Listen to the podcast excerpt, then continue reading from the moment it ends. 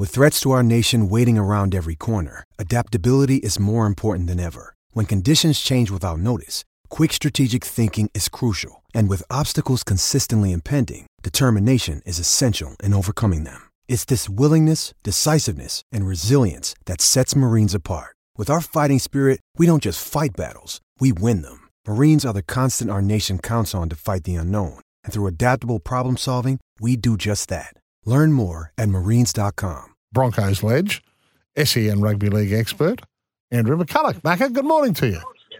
Good morning, boys. Thanks very much for having me on. I don't know about expert. When I just hang around long enough, mate, you'll end up with the title, so I'll, uh, I'll take it. Yes, Appreciate that. take it, mate. What, what sort of off season did you have, Macca? Uh, because I bet it flew by. Certainly did, mate. It goes very quickly. Still involved with um, you know j- junior football um, heels, so there was plenty of stuff going on around November, December, and then picks back up just after New Year's, and we're in for another year. And I you know can't wait. It's been great cricket, but looking forward to the rugby league starting. Hey, before we start the league, you and I, last time you and I were sort of shoulder to shoulder was at the Tom Brady night, which was uh, an interesting evening, mate, wasn't it? Oh, yeah, it was. You know, obviously would have liked to hear a few different questions from the MC, but overall to hear a guy that caliber and what he's done within sport, um, his journey, how he got there was, um, yeah, really cool. And you could really feel the, you know, excitement within the room, how um, Tom Brady doesn't come to Brisbane every too often. So that was, um, it was a great night. And it was good to see you too, mate. You had a bit going on as well. Yes, I was trying to back a winner as well at the time. Puts Sunday it away. Thanks for throwing me under the bus, Mac. Appreciate it. Um, uh, yeah, you, you're right. But one of the messages, and I said to Heels on air, um, Mac, was that you know, both clubs that were strongly represented there, Lions and Bronx, had come off you know desperately heartbreaking grand final losses. And, and and Brady made the point that you know of the seven Super Bowls he won, he lost a couple as well, and they were the ones that he tended to learn more about himself out of. Well, that's exactly right. You probably go back and critique yourself, what you needed to improve on to get better in those times of, I guess, disappointment, and probably look at that more so than after a win, where you obviously just get on about the celebrations and just get on with things. So, yeah, he made a very good point there, and those two teams to obviously dealt with in that situation is, um, you know, a good lesson for them, and you know they've come together a bit as a group. You can sort of see over social media and news outlets that those two clubs are going to go watch each other play football and get around each other a lot more, which is great for Brisbane, and hopefully they both have uh, another strong year. Yeah, nice confidence levels. That's right. Um, can you? Did you get an uh, sort of a an idea of the role of the quarterback? Eh, eh, Like he he has to know where everyone's supposed to be running for every play. I'd imagine. Well, he just spoke about how big, obviously, his playbook was, where his players needed to be. It was all on him. So for him, his message was if he didn't do his role right, he couldn't help the players around him. And if he didn't know everything and be able to explain things, he was letting his teammates down and his coaches down. So he felt it was his obligation to be the best and give himself every chance for his team to win. And he obviously, like you said, Sats knows where everyone is. And if it doesn't doesn't get it right, it's on him. So it's such a big play, obviously, in the NFL. And Super Bowl coming up, it's going to be up to those two guys as well to get their team home. Yeah, exactly right. All right, let's talk a little bit about Bronx. Ezra Mam locked away for a long term, and they- they're sort of getting the nucleus now, the ones they want, mate, don't they? I mean, I know they'll work on Reece Walsh, but he's there for a couple of years anyway. Um, but the likes of Haas and Carrigan, um, they're there for a while now.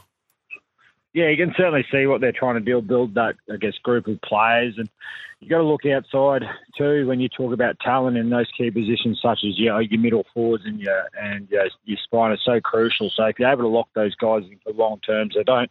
There's not a real lot out there that you can sort of lock away. Um, I guess in quality and probably I guess bank banking on that player to get you through to a premiership. So yeah, it's looking like Adam might go around for another year there. I'm not sure the ins and outs of that contract, but a experienced guy, obviously young guy, the young guy half outside him as well as a good combination is what you need in the game at the moment. It looks like they're trying to build that nicely. It's good to see him repay the favour to the Broncos as well, and looks like he's pretty happy and enjoying his footy. Uh, Macca, I, I vaguely remembered only uh, now uh, a young a young gun halfback that we touted might be his shadow eventually. Uh, Have, have you got his name? Um, uh, from the Broncos. Yeah. Yeah, oh, mate, it's still hard. There's a couple of good ki- kids coming through. I'd hate to sort of put it. Okay, there's a couple of them, righto. There's a couple because I know for a fact, obviously, I've had a mate, Benny Hunt's probably been in that position. You know, the great Allan Langer, Tommy Dearden's another one. So those guys that get thrust in that position in such a, you know, a pressure role in such a big club. So there's a number of guys fighting. I don't want to single anyone out. Okay. Um, a couple of good young kids. There's certainly an emerging players that I could name, but yeah, just like to relax a little bit with that and just obviously um, let them get by their time and, ex- and learn before I start heaping praise on kids or expectations because it can be a bit of a um, detrimental effect to their, I guess, growth. Good call, mate. Uh, but they are there, which is good. I remember reading on one, and I- I've got to remember better. Hey, uh, after a little bit of impatience with Ezra early, he hasn't taken very long, eh, to look comfortable at the NRL level in such an important position. Yeah, well, it's such uh, heel. Sorry, you got to understand too, mate. Who the half he's got outside him. So the relaxed feeling for Ezra would be, I don't have to run the show. Adam's there running the show, calling the shots. He sits back and has a, probably a few plays up his sleeve, and then he takes the ball when sort of Adam gives it to him. So he'd be just sitting back going, "How good's this? I don't have to steer the ship. The pressure's not really on me. It's on Adam to obviously get him around. He's experienced half, so." You know that that'll change as you get older, obviously. So at the moment, he's just sitting back, and Adam's probably dictating where they go, and he gets to play when he wants to, which is great, and enjoy it while he can too. Mm. Mac, I don't think we've spoken on air about this, and I mean, we, we sort of tend to mention it every interview we do about the Bronx at the moment. You take away Farnworth the, in the backs, but you lose Flegler, Palasia, and Capewell. Three very, very capable NRL level forwards. You're, you're someone who Yeah. played your life in the pack. Yeah, it is, and, and that just happens after you have a bit of success in terms of salary cap and guys wanting more opportunity and things like that. But the good, strong clubs over the years have been able to keep that, I guess, standard set at training, regardless of who's coming in and whose players left. So it's really an emphasis on your junior system and, I guess, what they're doing right, right to actually build into that next step and take those positions because it is going to happen. That's the way it works within the NRL. So you know you've got good systems underneath those first grade guys.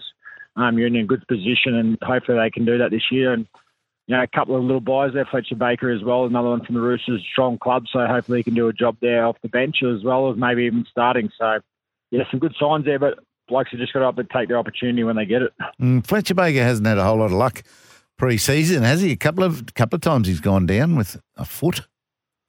Yeah, a little bit niggling injuries, mate. It's obviously not ideal, but hopefully he's got the good. He's got a good staff there, and you know pressure's not on him, either to really start. So if you can do a job like Keenan or someone like that off the bench and not be that Thomas Flegler, um, he just needs to be himself. But certainly to start with, anyway. Okay. What about the hooker position, mate? Are we are we a touch heavy? Do we um, maybe find more versatile roles for one of them or two of them? Uh, can they be useful in other areas, or is this how many hookers you need? Yeah, it's a strange one. I don't know too many clubs that have probably got four or five on their, I guess, books there. Obviously, they're on different scale of contracts and maybe development and all that sort of thing, the top 30 deals. Um, yeah, it's an interesting one there. You've probably got three or four guys, and you know, Cam Brzezinski's on a development deal or a train and trial deal as a young kid on the under 19s emerging squad as well. Mhm. So, good young player in the hookers. So, there's another opportunity there. But, yeah, fighting for spots. Um, yeah, there's four or five there, but like you know, Billy's had a great year last year. I think Tyson Smoothy had did a great job when he needed to do as well when he got on there, kept simple. So, yeah, Pakesy wants another shot as well. So it's good for competition for spots. Um, but evidently, after a while, you know, you can't keep four or five. It just doesn't work like that. So it's going to be interesting how that pans out. So how's the Sunday afternoon barbecues over at Kevy's place when uh, when Billy takes the grandkids over? Said, Dad, what are you doing to me? You got 15 hookers on the list.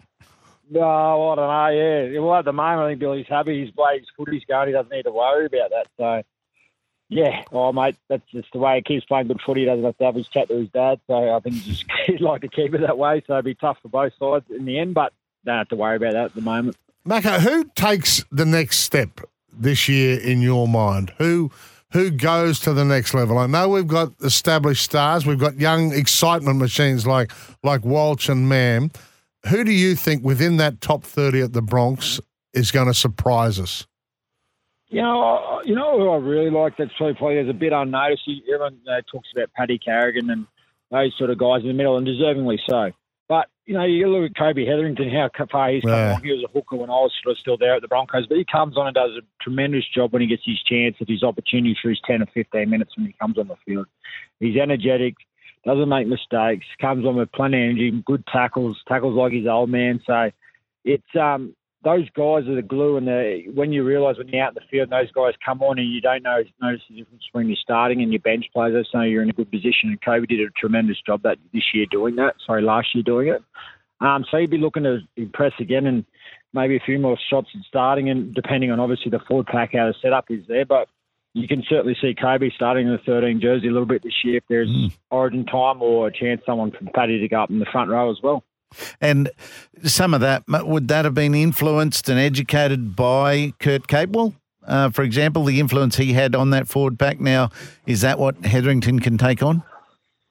Yeah, yeah, I assume so. You like to think those guys that have been around a, a while leave an impression on these younger uh, guys coming through yeah. and how they train, how they behave, the professionalism, how to get up after a few bumps and bruises throughout the year. So you'd like to think so deals, and um, I guess time will tell. And the impact he's sort of left within those club, those young guys, you'd think would be in good stead. And he's obviously gone for whatever his reasons, but next man up, and that's what you need.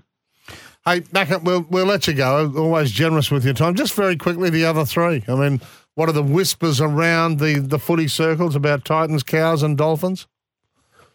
Yeah, obviously, obviously we spoke to a couple of boys at the Dolphins there, how hard they're training, they're going up a level. But I think once again their depth's added really well. They've brought some really good players. They have a really have a real low sorry, be a good balance for them. Herbie's a great pickup, and obviously Fleggy. So you think they'd be there, they'd be pushing again. Obviously, they were surprised packets the Dolphins a little bit last in terms of how well they probably exceeded expectations. But you know, I think they've got a good strong squad, and you know, Cowboys a little disappointed, I think, to start the year after the year they had previously before that, but they got such a strong roster. I think they'd be there, thereabouts. So, make for a good year, and we'll see what Desi can do with the Titans, mate. But it's looking good for the Queensland teams at the moment, anyway.